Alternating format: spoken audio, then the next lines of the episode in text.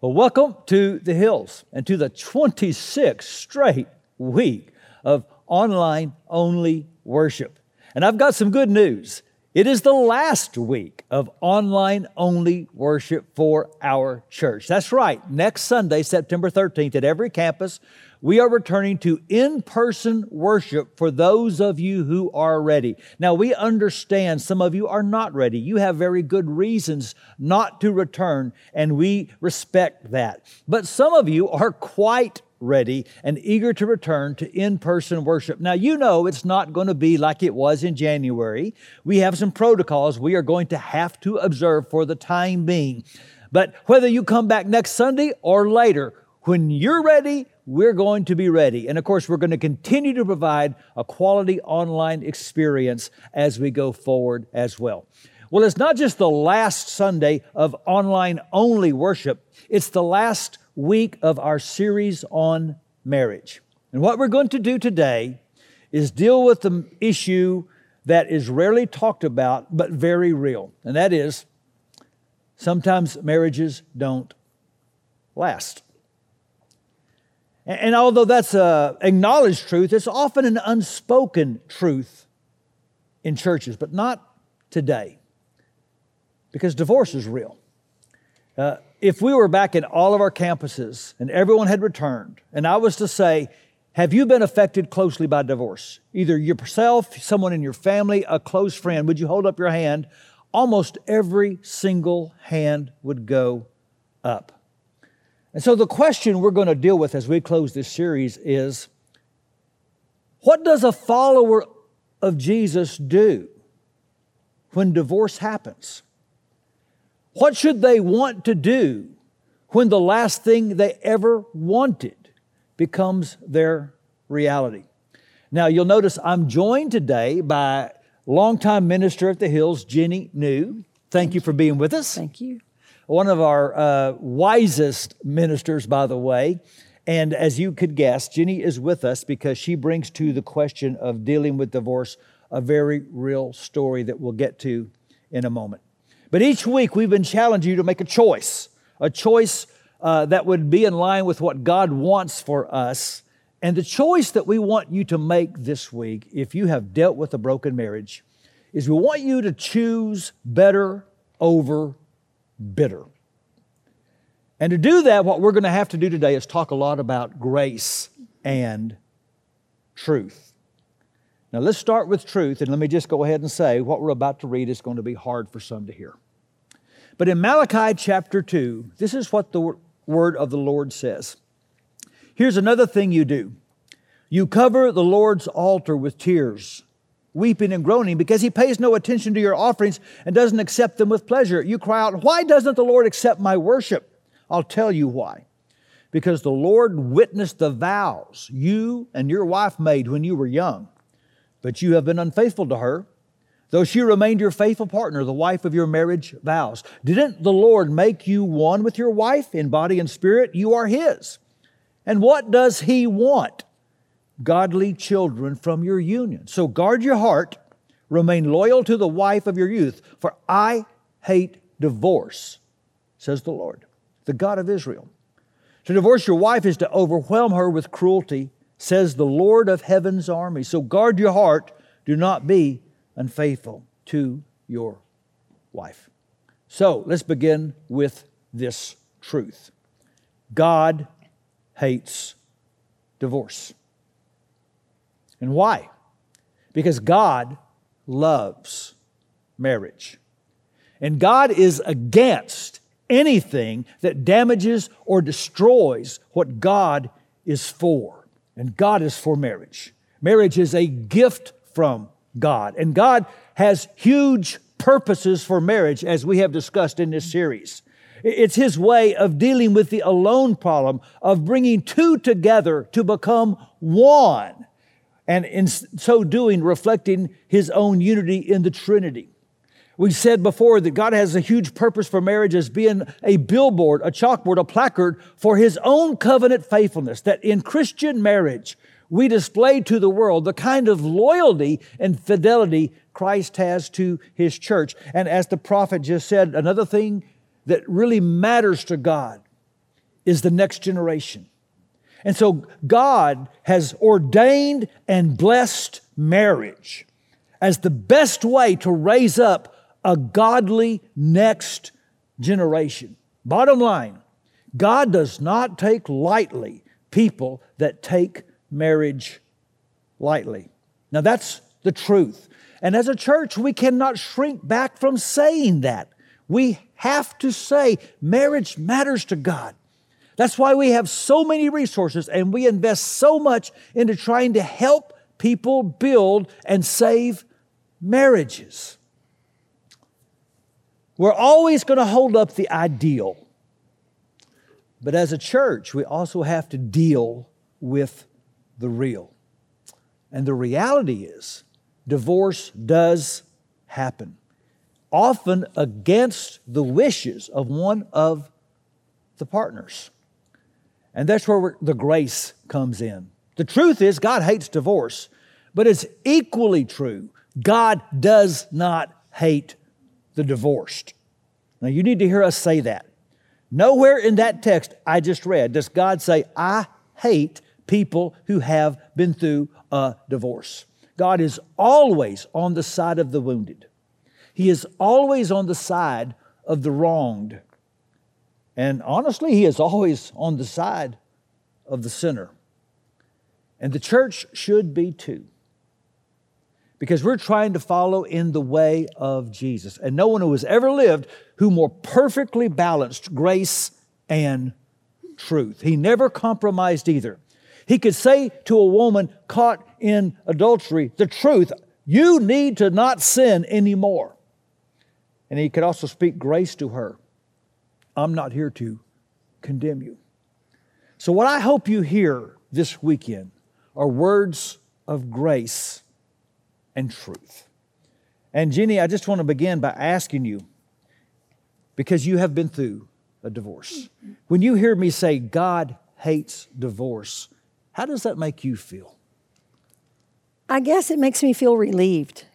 Having, I'm 23 years from being divorced, and I hate divorce. Divorce complicates every aspect of my life. It's, it's hurt my children. The list goes on and on. So I'm kind of like, I agree with God. Divorce is awful. I hate it too. And frankly, I'm glad to be a part of a church who will still say that.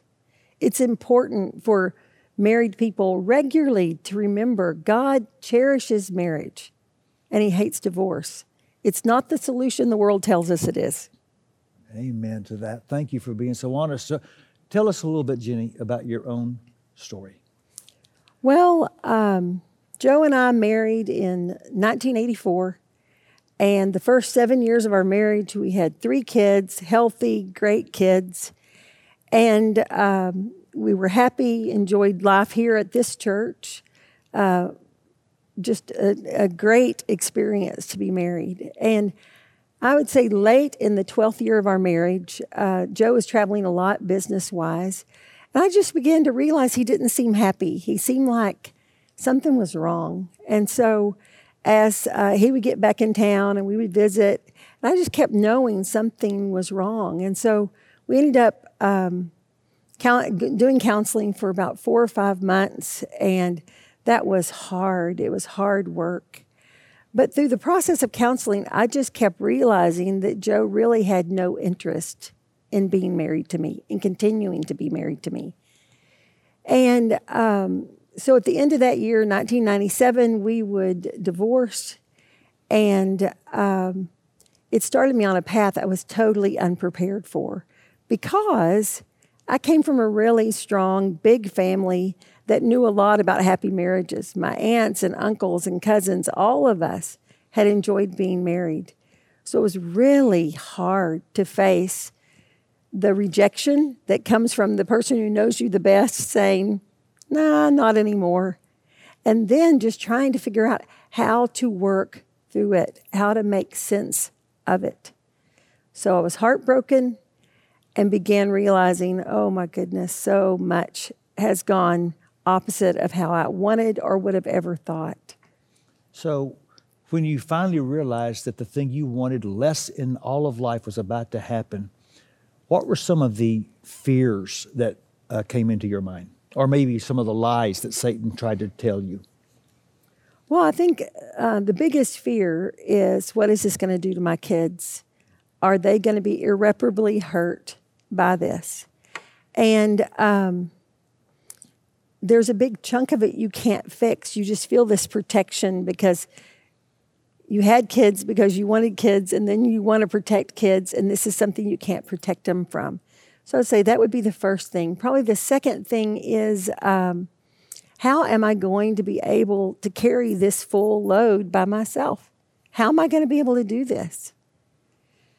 Um,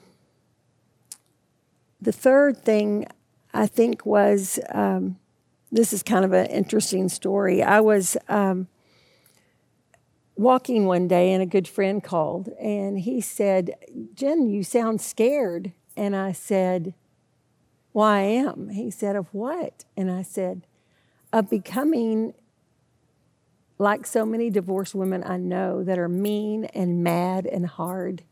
Mm. And he said, Yikes. And then he asked this question How many men have really hurt you? And I said, mm, Two. And he said, How many do you know? And I said, Thousands. And he said, Well, then let's work on that.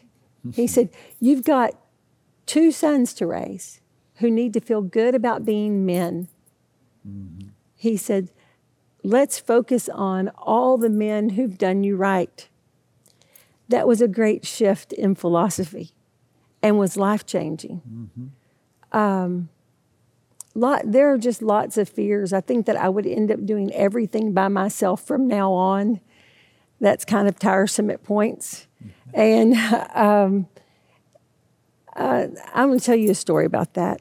Um, it was that summer, it was the summer of 1997. Joe and I were separated, and uh, Britton wasn't quite old enough to mow the yard. And so I'd gotten up early on this Saturday morning and went out in the garage. And I'm sure you all know the feeling of you're mad and you haven't quite accepted the fact that you're mad.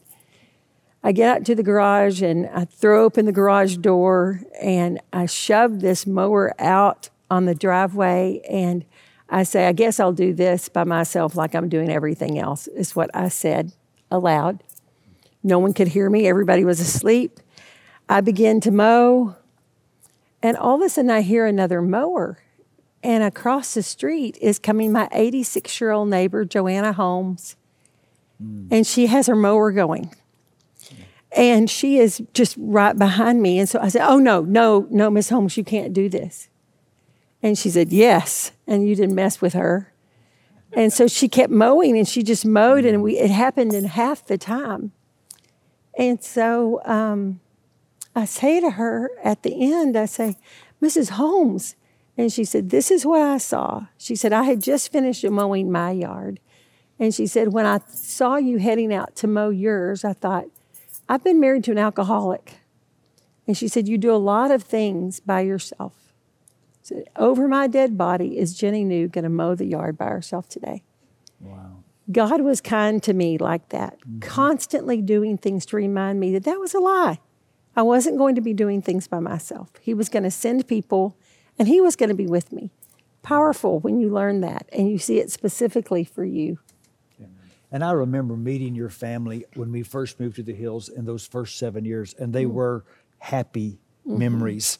And you have raised three amazing mm-hmm. children. Tell the story that your dad uh, shared with you about your fear of being a single mom. Well, um, one night I was, Joe had had the kids, and I went up to mom and daddy's as I often did. And um, I said, You know, dad, I'm just not sure I'm going to be able to do everything it takes for these three kids. And um, Daddy just sat there for a second and he said, Well, you know, Jen, I know quite a few fine folks who've been raised by just having their mom at home, just one good mom at home. And then he did this little half smile, and I was like, and it hit me. My dad was a child of a single parent family. His dad had died when he was four. So all of a sudden, the thing I had been thinking oh, I'm just not sure this can work and I can have my kids turn out like I want them to, all of a sudden, my dad was a great man, a wise man, a humble man. Of course, God was going to help me accomplish this. That's so sweet. Mm-hmm. Well, Jenni, I just want to tell you from my perspective, you accomplished what you said you wanted, and that you you have not become that hard, that angry, that bitter woman. And we're talking to some people this weekend, and and this is part of your story, and and and you don't want to become that either. You want to choose better over bitter, but it's hard. So, what are some things that you've learned or some decisions you made that guarded your heart from going in a toxic or destructive direction? Well, I think part of it is all of us want to win the battle all at once. We want to make one decision and it be accomplished. That's really not the way life is. Um, I know Christians I've known for years, it seems so solid that you just think, wow, that's just the way they are. They were born Christian. And the truth is, nobody's born Christian. The truth is, it is one decision at a time, one day at a time. And oh, y'all, I'm so far from perfect. And yet, regularly, daily, trying to decide how to honor the Lord in a situation I had no use for being in. Mm-hmm. There are lots of things. Um, I knew from the time that Joe left that unless I married again, I would never have sex with anybody again. That was just a decision I knew. I've never second guessed that because I knew it was God's will. He's used that to build a little layer in me, mm-hmm. trying to regularly discipline myself to not complain, just deciding, you know, if I said everything that crossed my mind as friends grump about husbands, I would have no friends. Mm-hmm. Um, that I've just decided, you know, that's just not my place you know, to to not say everything you think about your ex-mate, about the mess you're in, about things would be so different if limiting that is helpful. Always finding a place to be grateful, a way to be grateful. Sometimes I've had to dig pretty deep to be grateful because this isn't really the life I ordered. And so um, those are some things. Um, when I first realized that I didn't think we were going to be able to stay married, I decided I would meet with my uh, two brothers and my sister and their mates and my mom and dad and just tell them all that this is what I thought was going to happen. And I'll never forget it. it. It was a Wednesday night. We all got home from church and I said, Hey, I want to meet y'all. So we went to mom and daddy's and um, I'm telling my mom and dad for the first time. And um, I knew it was awfully hard for them to hear. And we, you know, everybody cried. Everybody was so sad. And it wasn't like the details of what all had gone on, but just that this was the things, way things were going. And so I, I guess we were fixing to pray, but I will never forget this. Um, my daddy just said, the last thing Joe and Jenni's kids are going to need is to hear us say one negative thing about Joe. That's the last thing they're going to need. They're going to need. So we're all in mom and dad's living room, and dad just um, looks at my brother Andrew and says, Andrew, do you understand that? He said, Yes, sir. Kelly, do you understand that? He went all the way around the room, making sure everybody understood what the standard was. I was right here by dad. I'll never forget. He looked at mom and said, uh, Emma, do you understand that? Yes, sir. Looked at me and said, I said, Yes, sir. But my dad, as brokenhearted as he was, and probably mad, that was the choice he made. And he set the plate for all of us. that This is the expectation. He went on to say, if, if when a kid walks in the room, the room goes silent, the kid knows exactly what you were talking about. Mm-hmm. You know, if on the phone all of a sudden you can't say anything because the kid says, the kids know. So he said, let's protect these kids. Mm-hmm. It was life changing. It was life changing. I'm better because dad set that standard. Well, like I said, I, I, so applaud that you haven't become that bitter person. In fact, let me say something else too. I admire. I don't think of you as a divorced person. You're just Jenni New, follower of Jesus, good friend to Jamie, my mm-hmm. wife. You, you have not made I'm divorced as your prime identity. A follower of Jesus is your prime identity. You, you've managed to live your life continuing on mission, uh, looking forward instead of back. And, and tell the story about a good friend. And you said your life had gotten off the rails. I was um, at dinner one night with a good friend named Greg, and I was telling him, I said, Do you not see like my life is off track? That this is what I had planned, and I'm over here. And so Greg takes out a napkin and he says, So you're saying, so he just sketches out, So here's the track, and you're over here. I was like, Uh huh. Yeah, that's it. You got it. That's it. My life has been ruined, you know. And he said, Well, he said, Now, so where were you going? I was like, He's like, where, where were you going? And I said, well, Joe and I and three kids were going to heaven. That's where we were going. He said, so that ultimately that was the plan. I said, yeah, I mean, there were things between here and there, but yes, that was the plan. And he just sat there. Greg's a great listener. And he said, well, Jen, he just circled, said that destination is still available. Mm-hmm. That destination is still available. And what he didn't say, but what I heard was so go with what you've got. Go with what you've got. I think so many times our tendency is to keep looking backwards, going, well, that's not what I wanted, you know, rather than stay in the day and go with what you've got. Make the very best out of what you have. Powerful. Well, that is a good word. I may have to do a series in the future. Go with what you got. that is really strong. And Jenni, I know this is hard, but um, I think it's important that we talk a little bit about forgiveness. And what has God taught you about forgiving that you could share with us? Well, I think again, um, most of us in something hard uh, you're not able to forgive all at one time. It is just inch by inch. It's it, again, it takes us back to layers. It's just layers, and I think um, I think a lot of us, because we're thinking, "How can I get out of pain?" are trying to rush toward it when we're just not ready yet. I think forgiveness takes time. I think um, I think just even knowing what you've lost, I think that it takes time to realize, oh, yeah, that's going to be different too. Oh, that's going to be different. Um, so I think it takes time. Obviously, um, I think for a while I felt like to forgive was letting somebody off the hook. And that seems kind of wrong. They did something wrong. You, they should suffer a little bit, you know. Um, but really, me holding on to unforgiveness didn't cause the other person to suffer. Mm-hmm. Um, you know, the Lord tells tells us plainly, vengeance is His, not ours, and and that's hard when you've been stung so bad, and especially when kids you love have been stung so bad that that's hard.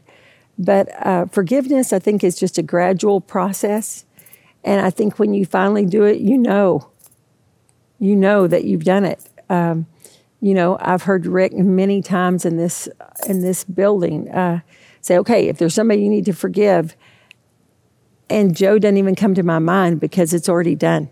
Mm-hmm. That's a relief. Mm-hmm. Uh, that's a relief. So, so forgiveness does obviously it it affects our forgiveness. It affects God forgiving us, um, but it's really a relief. Um, one thing I just want I want to say about this whole subject is every divorce is different. Um, forgiveness is easier for some people than for other people. I do believe that, but I also think um,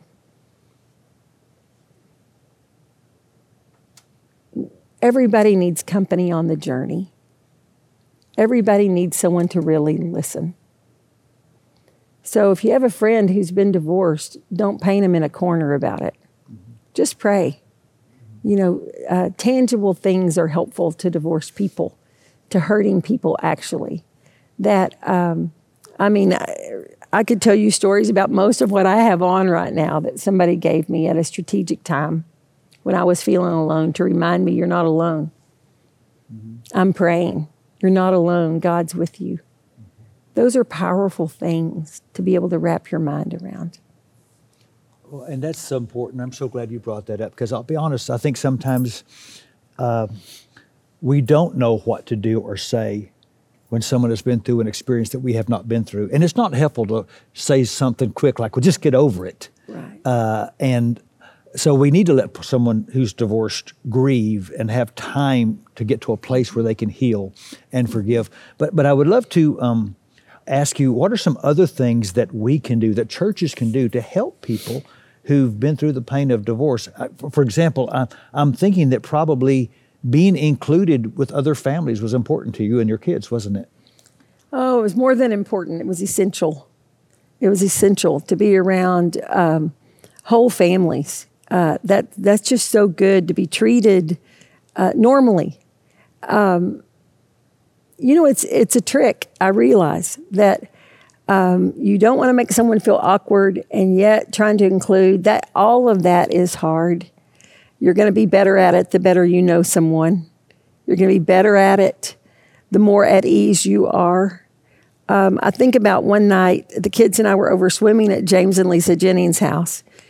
And I will just never forget it. Lisa said, Hey, can y'all spend the night? Oh my goodness, that was so fun. We just all piled in there, spent the night. But what it said is, You're wanted. You're wanted. Mm-hmm. Um,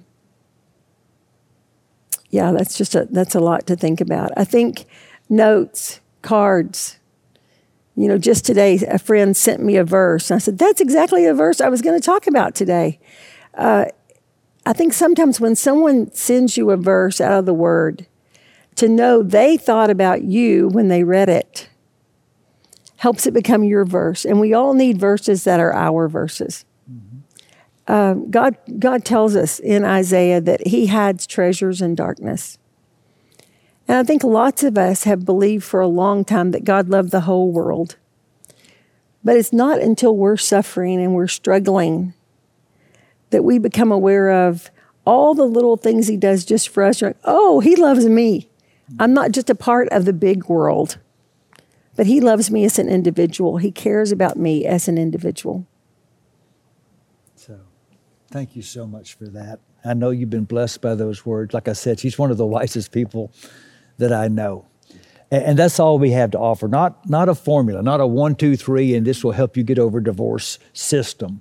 Uh, all you can really offer is grace and truth. And so let me close with that by just saying if you've been through a divorce, um, the first thing I just say is you need to confess the truth about your past that what does God want you to learn from your failed marriage? Uh, what does God want you to own? Uh, maybe the Spirit will reveal some attitudes and some actions in your heart and life that God uh, wants to change, uh, that you need to ask God to forgive. Maybe you need to ask someone else, including your ex, uh, to forgive. Uh, see, that's part of what repentance is. Repentance is telling yourself the truth about yourself and asking God to heal and change. But you know what? Even if you don't own any responsibility for the divorce, you still own responsibility for your heart to guard it, to choose better over bitter, like you've done. And you can, because there's no fail in our past that's more epic than the love of God. And so the second thing I'd say and close with this is I want you to receive God's grace for your future. Uh, God is always going to hold up the ideal, but God is always going to stoop down to those who don't meet the ideal. And guess what? That's all of us.